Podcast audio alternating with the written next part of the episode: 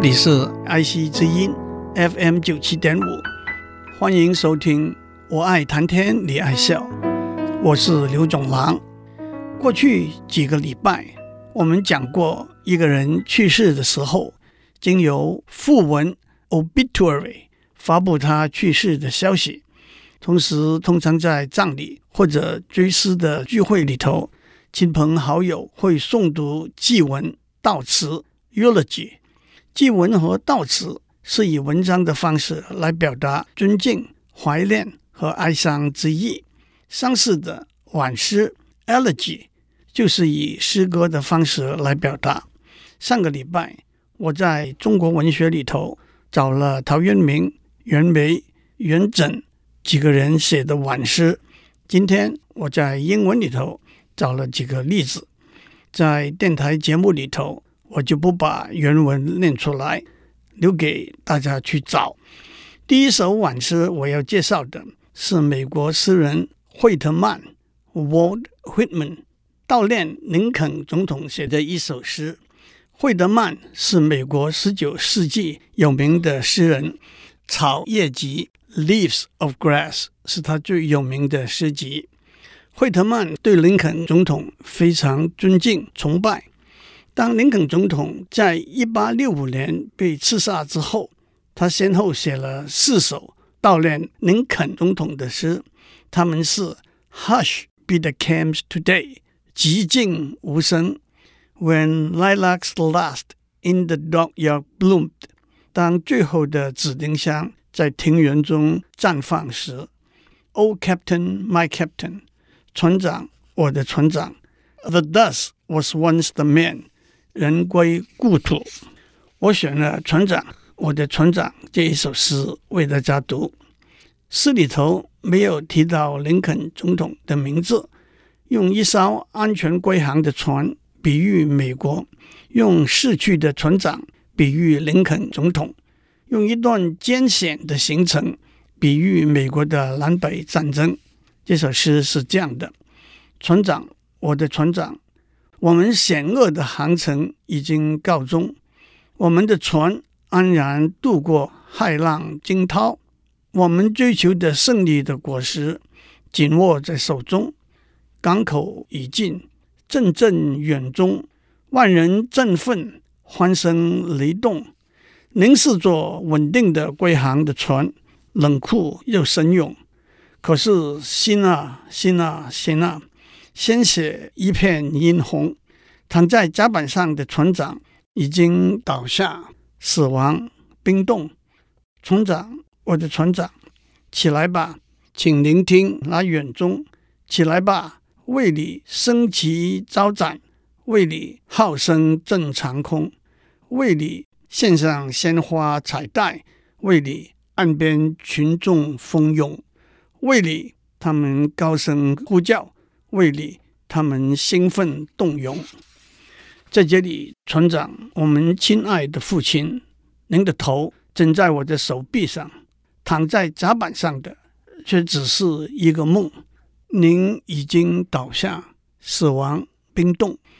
我的船长不再回应，他的双唇惨白，寂然不动。我的父亲再也感觉不到我的手臂，他没有知觉。也没有脉冲，我们的船已经安稳的停泊抛锚，我们的航程已经告终，走过险恶的旅程，胜利之船破浪乘风，欢呼吧海岸，轰鸣吧洪钟。但是我踏着悲伤的脚步，走过船长躺在那里的甲板，他已经倒下，死亡冰冻。几个礼拜以前，不幸逝世的名演员 Robin Williams，在一九八九年的电影《春风化雨》的 Dead Poets Society 里头，扮演一位在中学里的英文老师 Mr. Keating。他也因为这部电影获得金像奖提名。在一个场景里，他跟学生说：“Oh, Captain, my Captain。”是惠特曼为林肯总统写的一首诗。从今以后，你们可以叫我 Mr. Keating，或者有种的话叫我 Oh Captain, My Captain。电影里头最后一个情景是，Mr. Keating 因为他非传统的教学方法而被辞退。当他离开教室的时候，课堂里的学生们毫不理会校长的命令，一个一个站起来，站在桌子上，高声呼出他的名字：“Oh, Captain, my Captain！” 春风化雨是一部好电影。接下来我要介绍。二十世纪美国诗人奥登 （W. H. Auden） 写的一首葬礼哀歌《Funeral Blues》。这首诗用轻松的语调道出哀伤怀念之意。把电话切断，把时钟停下，拿一块骨头塞住在乱吠那头狗的嘴巴。钢琴不要再弹，鼓不要再敲了，把灵柩抬出来。让送殡的人们进来吧，让飞机在头顶上呻吟盘旋，在天空上写出简讯：他死了。交通警察的白手套要换成深黑色，在鸽子白色的脖子上缠上黑纱。你是我的白，我的蓝，我的东和西，我的工作周和我星期天的休息，我的中午和我的深夜。我的画和我的歌，我以为爱可以永存，我真是大错特错。我不再要晚空中的星星，干脆把它们一一摘下，把月亮包起来，还让太阳留在那里干嘛？倒清海洋里的水，扫尽森林中的树，因为没有任何东西会再对我有一丁点的好处。有一部一九九四年的电影《Four Weddings and a Funeral》，在一个葬礼的场景里头，这首诗的全文被引用诵读，非常动人。有兴趣的听众可以上 YouTube 把它找出来。接下来，让我讲一首可以说是一位名不见经传的家庭主妇 Mary Elizabeth Fry 写的挽诗。据说，他这首诗是他为一个寄居在他家里的小女孩，想念她远在欧洲垂危的母亲写的。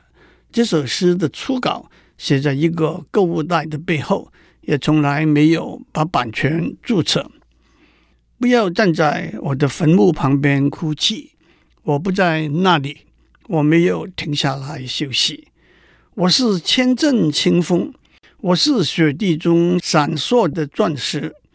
我是普照着大地的艳阳，我是如丝的秋雨。当你在破晓的静寂中醒过来的时候，我是翱翔盘旋、悄然无声的飞鸟。我是夜里轻柔的星光。不要站在我的坟墓旁边流泪，我不在那里，我没有逝去。这首诗也谱成音乐，不过不是逐字逐句。按照原诗来谱，讲过訃文 （obituary）、祭文 （eulogy） 和挽诗 （elegy）。最后，我们讲中文里头特有的挽联。在许多许多有名的挽联里头，我为大家选了些比较近代的例子。我们在之前讲到鲁迅和胡适。这两个五四时期文化巨人，因此就让我讲他们逝世的时候，别人为他们写的挽联吧。教育家、政治家蔡元培为鲁迅写的是“著述最严谨，非图中国小说史；遗言犹沉重，莫作空头文学家。”鲁迅先生著作等身，他的作品包括短篇小说。散文、评论、杂文和翻译，《中国小说史略》是他在北京大学讲中国小说历史的讲义，是一本开创性的专著。上联的意思是，鲁迅先生的著作丰富严谨，《中国小说史略》这本书只不过是其中之一而已。下联出自鲁迅先生在逝世以前的个多月，写了一篇题目为《死》的文章，里头有七点嘱咐，其中一点是：孩子长大，倘无才能，可寻点小事情过活，万不可去做空头文学家或美术家。空头文学家这个词令人深省。Edgar Snow 是一位美籍记者，他在一九二零年代末期去到上海，认识了当时许多的知识分子。他对中国，特别是共产党的崛起，向西方做了许多报道。姚克是一位文学家、戏剧作家，他曾经翻译出版了鲁迅的短篇小说选集。他又和 Edgar Snow 编译了《活的中国》（Living China） 一本书，里头收集了鲁迅、茅盾、巴金等人的文章。Edgar Snow 和姚克为鲁迅合写的晚年诗，译著尚未成书，经文陨星。中国何人领呐喊？先生已作古，痛忆旧语，文坛从此感彷徨。呐喊和彷徨是鲁迅两本有名的小说集。呐喊收集了《狂人日记》《孔乙己》《阿 Q 正传》等十四篇小说。彷徨收集了《祝福》在酒楼上肥皂等十一篇小说。星陨指杰出的人物的死亡。旧语指老朋友，这两个例子指出，好的晚年是贴切的为死者写的，而不是只用“哲人其伟，魂归天国”等普通的词句。One size fits all。胡适先生逝世的时候，有一副挽联：“想如何为人，便如何做；要怎样收获，先怎样栽。”这副对联引用了胡适先生讲的话：“从前种种归于今我，莫更思量，更莫哀。从今后要怎么收获，先那么栽。”另外一副是：“先生不可死，居然去了，我们还活着，何以继之？去了和继之也暗含胡适先生的别致‘逝之’两个字。”民国初年，著名的建筑学家、文学家，有才女之称的林徽因逝世的时候，金岳霖先生为他写的一副晚年诗：“一生诗意千寻瀑，万古人间四月天。”这副对联用了林徽因写的一首诗“你是人间四月天”的典故。这首诗的一部分是这样的。我说你是人间的四月天，笑响点亮了四面风，轻灵在春的光艳中交舞着变。你是四月早天里的云烟，你是天真庄严，你是夜夜的月圆，你是一树一树的花开，是燕在梁间呢喃。你是爱，是暖，是希望，你是人间的四月天。这首诗是不是一首情诗，也曾经引起一番讨论。后来，林徽因的儿子梁从诫先生在一篇文章里头说：“父亲告诉我，你是人间的四月天，是母亲在我出生的喜悦中为我做的。”这副对联的上联“一生诗意千寻瀑”的意思是，林徽因一生都是诗意。就像一道很高的瀑布，寻是八尺的意思。讲到这里，让我讲新月诗人徐志摩空难逝世，蔡元培给他写的晚年。谈话是诗，举动是诗，毕生行径都是诗。诗的意味渗透了，随遇自由落土。乘船可死，驱车可死。斗室坐卧也可死，死于飞机偶然者，不必视为畏途。讲到晚年，我们不能不讲晚清的重要政治人物曾国藩写的晚年。有人称他为中国文学里头写晚年的第一人。他写晚鲁母的晚年：一饭丧明恩，况宝报啼喜。子少怀胎十月，千金难报得。论人情物理，也当泣血三年。这副对联用了“一饭千金”这个典故。汉初名臣韩信年轻未得志的时候，生活很困苦，常常到河边钓鱼来吃。那里有一个洗旧衣服的老妇人看到了，就每天和韩信分食他的午饭。后来韩信做了大官，赏了一千两黄金给这位老妇人。这副对联里头的意思是：一顿饭尚且要用一千两黄金来回报。更何况乳母哺养之恩呢？左宗棠和曾国藩都是晚清的名臣，都为同治中兴立下不小功勋。他们共事十余年，交情深厚。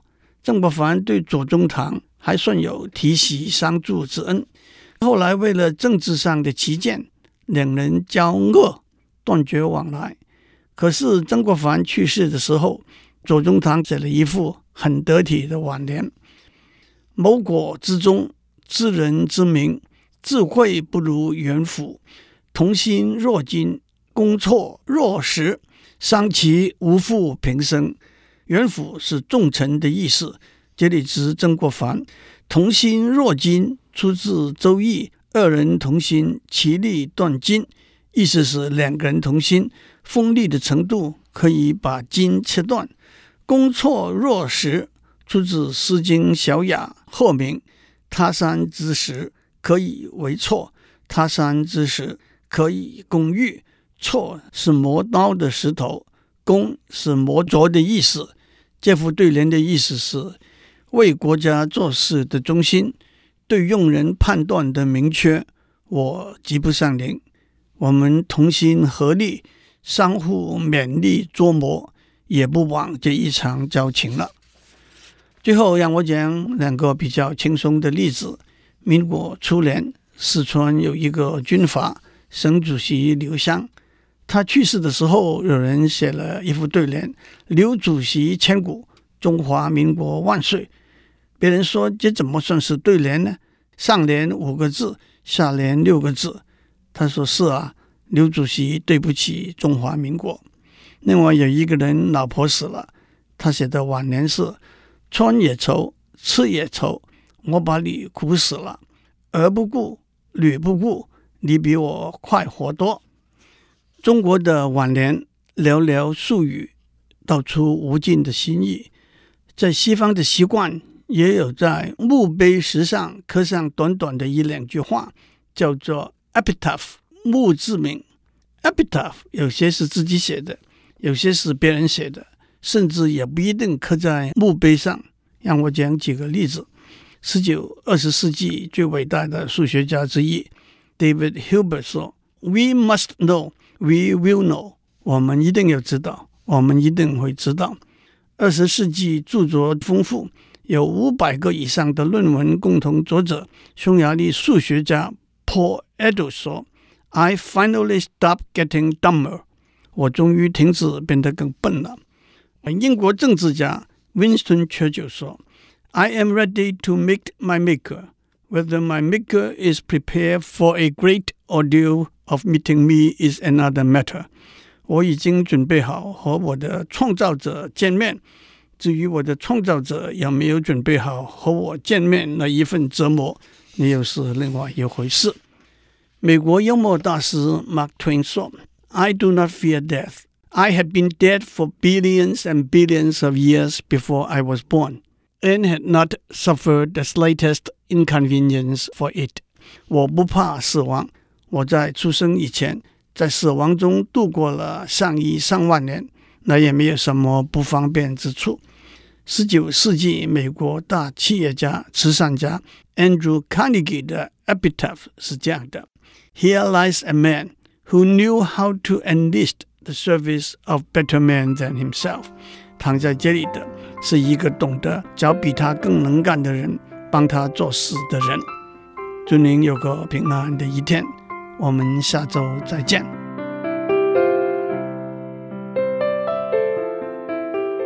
以上内容由台达电子文教基金会赞助播出。